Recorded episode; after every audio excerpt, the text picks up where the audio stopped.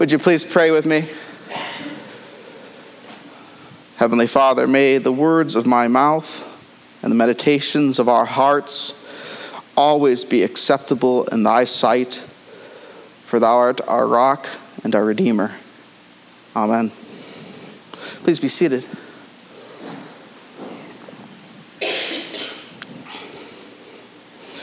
We continue with our sermon series this week on the Apostles' Creed, and today we look at the phrase, He ascended into heaven and is seated at the right hand of the Father.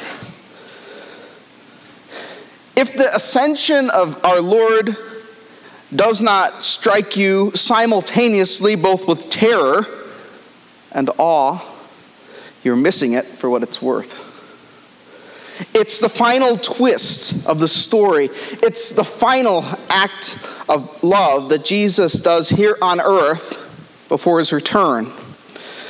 Presbyterian author and pastor uh, Tim Keller talks about the ascension as being the detonator. Being the detonator. Now, what's a detonator? It's that small explosive on a larger bomb that causes it to go off. You see, all the preparation, all of the uh, assembly of that mechanism won't work without the detonator. And the ascension, says Tim Keller, is that for the gospel going out into the world. And that might make you scratch your head, and you might be saying to yourself, why is it that the ascension matters so much? Why is it that it's so crucial? To fill one with terror and awe at the same time? Well, it's the hinge between Jesus' life and the life of the church. Notice, we started with the gospel passage. Actually, the way the liturgy has it, we started with the Acts passage. But at the end of Luke's gospel, we hear the story of the ascension of Jesus coming and talking to the disciples. And then we bridge into Acts with what? The story of the ascension with Jesus instructing his apostles to stay and wait to be equipped with power from on high. Jesus stands right there in between the end of his earthly life and the beginning of the life of the church. And it's the ascension that marks that bookend, both the end of his life here on earth and the beginning of the life of the church. Last week we talked about the fact that Jesus descended to the dead and rose again and then appears to the 12. So, where are we picking up here in Luke's gospel? Well, if you have your Bibles with you, I invite you to open up to Luke chapter 24 and take a look at the surrounding, what's, what's going on here. If you don't have a Bible, there should be one in the pew. What's going on in context here is that Jesus is standing among them in verse 36. And in verse 37, it says that it's as if they've seen a ghost, right? So the disciples are terrified. But then he shows them his hands and his feet, and he eats some broiled fish, and all of a sudden, they realize it's their Lord in his risen and yet crucified body. Jesus then goes on to repeat that mega Bible study that he gave on the road to Emmaus to the disciples, because that's the passage that precedes this passage. Jesus had appeared, you'll recall, to the two disciples traveling away from Jerusalem to Emmaus, right? And they rush back to the rest of the 12 after Jesus does what? He opens the scriptures to those two and he breaks the bread and all of a sudden they realize it's Jesus. So we're picking up right on the end of that here. And once again, we see Jesus saying, Don't be afraid, it's me. And then eating with them and opening the scriptures to them. Look at verse 44 and 45. Then he said to them, These are my words that I spoke to you while I was still with you, and everything written about me in the law and the, prof- in the law of Moses and the prophets and the Psalms must be fulfilled. Then he opened their minds to understand the scriptures. Must have been one heck of an exegesis, is all I can say. He reiterates why it is that the Christ had to suffer, had to die, had to rise, and that it was all according to God's plan. And part of the ascension's word to us today is that it's all still part of God's plan. You know, sometimes when the world throws us things like last week, the, the great mass shooting, I don't know if you're like me, but as you heard those, that news coming out of Las Vegas, and as you continue to hear it all week, you start to say to yourself, is God really in control? Or are things careening off into nothingness, into destruction? I have to confess that sometimes that tests my faith because I look at the world and I look at God's will, and the two don't mix. The two aren't even on the same track so often. And yet, in the ascension, we see here that Jesus speaks into that dark world as he continues to do today.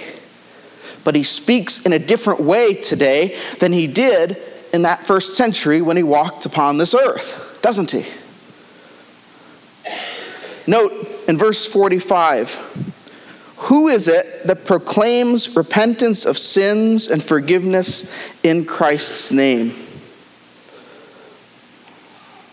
I'm sorry, it's verse 47.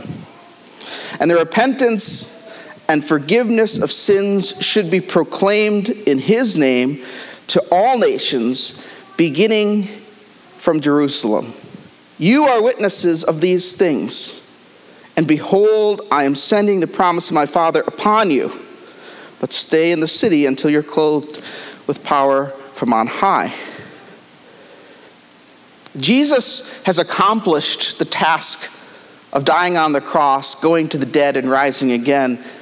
Now, on whom does he place the Father's word? According to that text. The disciples, right? The disciples, and by extension, the followers of the way of Jesus, the church itself. If that, friends, doesn't strike you to the heart with terror, I don't know what will. The fact that the Father's promise is sent upon you and me, on us. Why do I say strike you with terror? Because if you hold in you the deposit of truth that can lead to life or death, you are like the doctor with the tools to save or kill the patient. You are like the person with the vaccine that can administer it to somebody or withhold it, bringing life or death. If that doesn't strike you with terror, I don't know what will. That God depends on you to bring his word to people and me. You see, it strikes me with terror. It strikes me even more with terror that not only do I have to do that, but I have to lead y'all. Because I look around and look, I'm not beating up on you. I look in the mirror and I look at my own abilities and I look at sometimes the weakness of my own faith and I look at my inability sometimes to even talk to my neighbor about Jesus, about the faith, about the proclamation of Christ that's been put upon me by my Lord, and I shrink down in terror. And you know what? I look into the history books and I find I'm with good company. St. Augustine felt the same way. Martin Luther said that the law was crushing and felt the same way. And yet, that's the reality. However, that's not the end of the passage. Oh, thank God. Because Jesus goes on to say that while we are the witnesses, while we are those on whom the Father sends his promise, we're not left alone. Elsewhere in St. John's Gospel, he says, I will not leave you as orphans. And here we see that promise continuing that he's not going to leave us as orphans. Witnesses, yes. Proclaimers, yes. But not orphans. he says that they'll be clothed from on high. And as we look to the Acts passage, we see the same promise, don't we? Acts chapter 1, verse 6. It was the second lesson today, it's in your bulletin. So when they had come together, they asked him, Lord, will you at this time restore the kingdom to Israel? Look at verse 7. He said to them, It's not for you to know the times or seasons that the Father has fixed by his own authority, but you will receive power when the Holy Spirit has come upon you, and you will be my witnesses, there's that word again, in Jerusalem and in Judea and Samaria and to the ends of the earth. Jesus says, You will receive power. Once again, I don't want to belabor the point, but notice the apostles, I will, the apostles are saying, Is it now that the kingdom of God comes, that you're going to come and beat up the Romans and take everything back and make everything right and make mass shootings happen no more. They don't see, it doesn't say that last part. But to bring it into our context, Jesus says, It's not for me to tell you, it's not for you to know. But what does he say? You will receive power and you will be my witnesses. Do you see, friends? The audacity, the audacious love of our Lord to give us that task, to include us in that proclamation. It's not an act just of challenge, however. It's an act of love and joy because he promises that we're not going to do it alone, that he's going to be with us, that he's going to equip us with the Holy Spirit to give us that ability. What an act of love and inspirational joy. The ascension, instead of being an act of terror here, instead of it being all about Jesus leaving, which so many people think it is, all of a sudden it's about Jesus returning and empowering, right? So think about it. Jesus has left his Father's throne we have a hymn that goes like that when you did leave when thou didst leave thy father's throne right jesus left his father's throne came descended taught lived died suffered descended to the dead rose again and here goes back to his father. It's entirely appropriate and proper that Jesus should do this. And in fact, I'll make it even more to you that Jesus does this out of love out of love. Why? Because Jesus wants to be in the company of the Father again. And that's where he belongs. He's the second person of the Godhead, remember? He's returned to his place. And far from abandoning us, he's gone back to heaven, not out into outer space somewhere, but back to the right hand of his Father in order to be the director of operations down here in the church, right?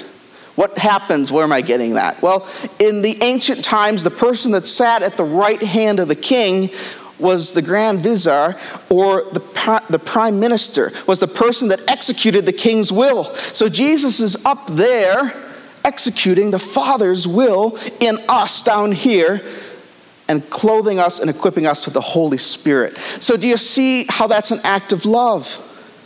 Because not only does God return, does Jesus return to the Father's side to be in the Father's company again, but also returns there to prepare a place for you and me and to bring us up into the heavenly court.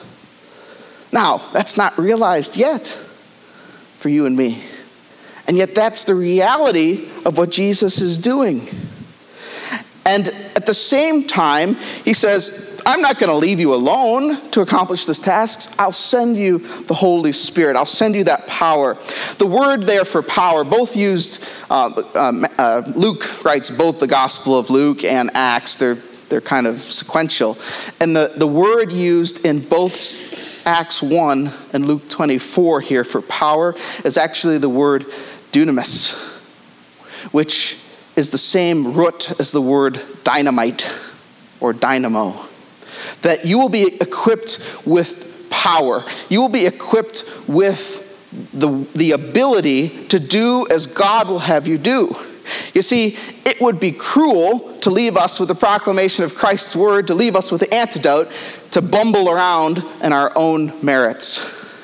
But that's not what Jesus does. Jesus says, I'll give you the Holy Spirit, and He'll lead you into all truth. Remember, Jesus promised this to the disciples back in John 16 26. He said, In that day you will ask in my name, and I do not say to you that I will ask the Father on your behalf, for the Father himself loves you.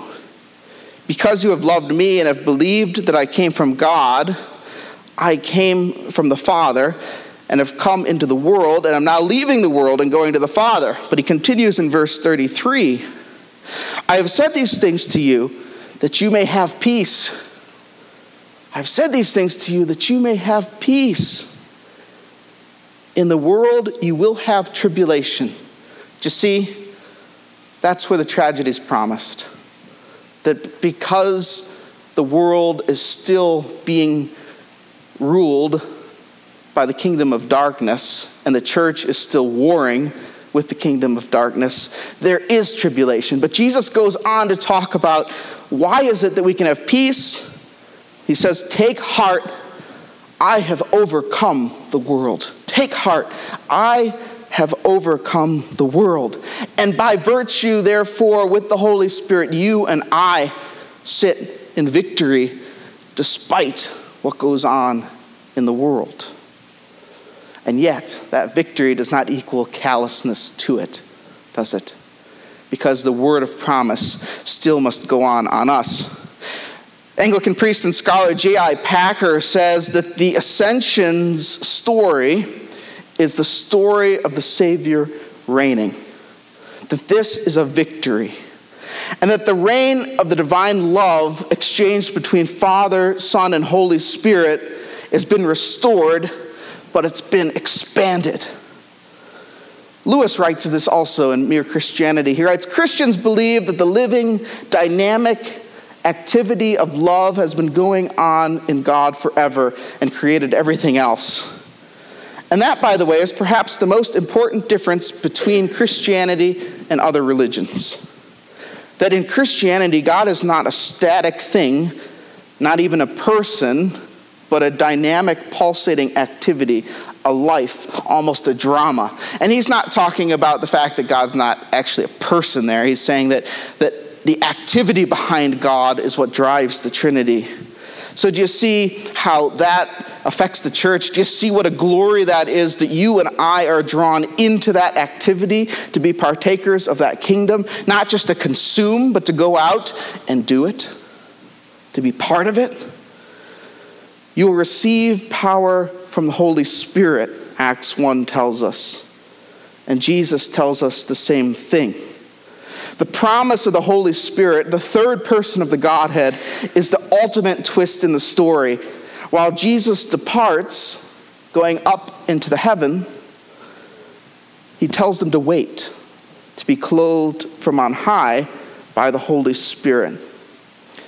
Both power in Luke's gospel and Acts here is referring to the Holy Spirit's coming. And notice, what does the epistle say about that power in Ephesians chapter 1 verses 17 through 20 today? Because Paul, writing to the church in Ephesus, picks up on this very message. Ephesians chapter 1.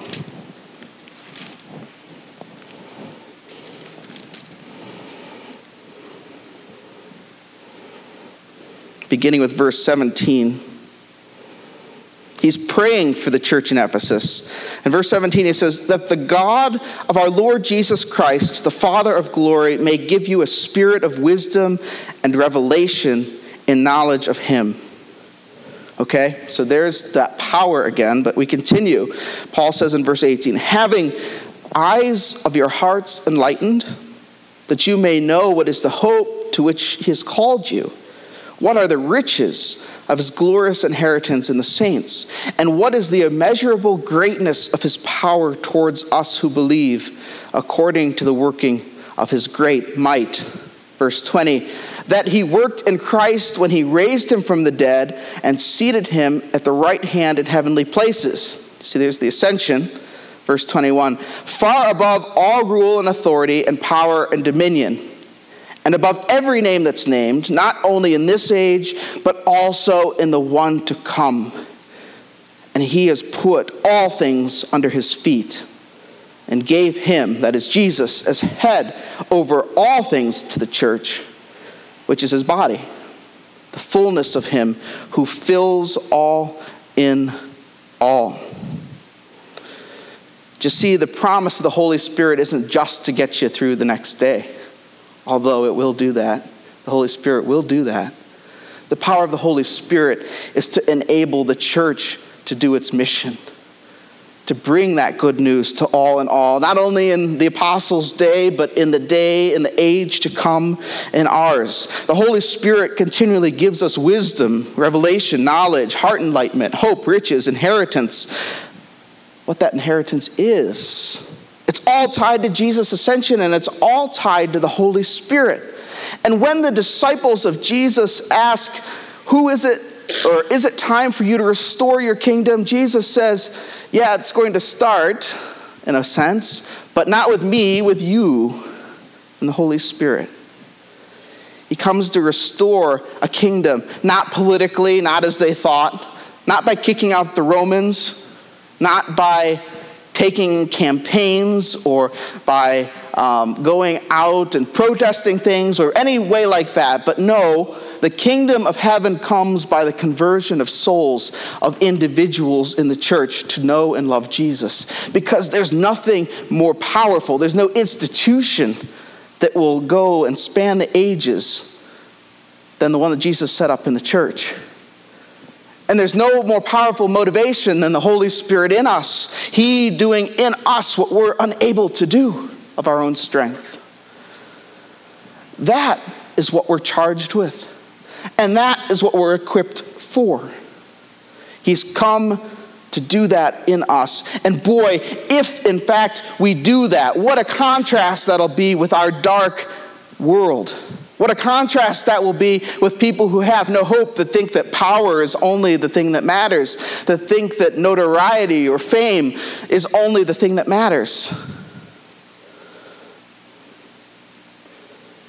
In a weary world, in which grave philosophers were counseling suicide as man's best option. The unshakable, rollicking optimism of the first Christians who went on feeling on top of the world, however much the world seemed on top of them, made a vast impression. It still does when Christians are Christian enough to show it those words were written 100 years ago by Bishop J.C. Ryle of Liverpool. It still does when Christians are Christian enough to show it, that we have a different way, a way of life. It doesn't save you from all the world's turmoil. Yes, you'll have trouble. Yes, you'll have tribulation. But take heart, Jesus says, for I've overcome the world. So, where are you? How about you? Do you feel on top of the world? And I don't mean in some flighty, fanciful way that, you know, everything's gumdrop rains and, you know, it's not that. Do you feel on top of the world in the sense that your Lord is on top of the world? Do you find yourself complaining constantly about what's wrong with the world? About what's wrong with institutions? Do you wonder what the point of it all is and not see? Do you quietly glory in your busyness? You know, I see that a lot in myself, but in other people too. How are you doing? Well, I'm busy.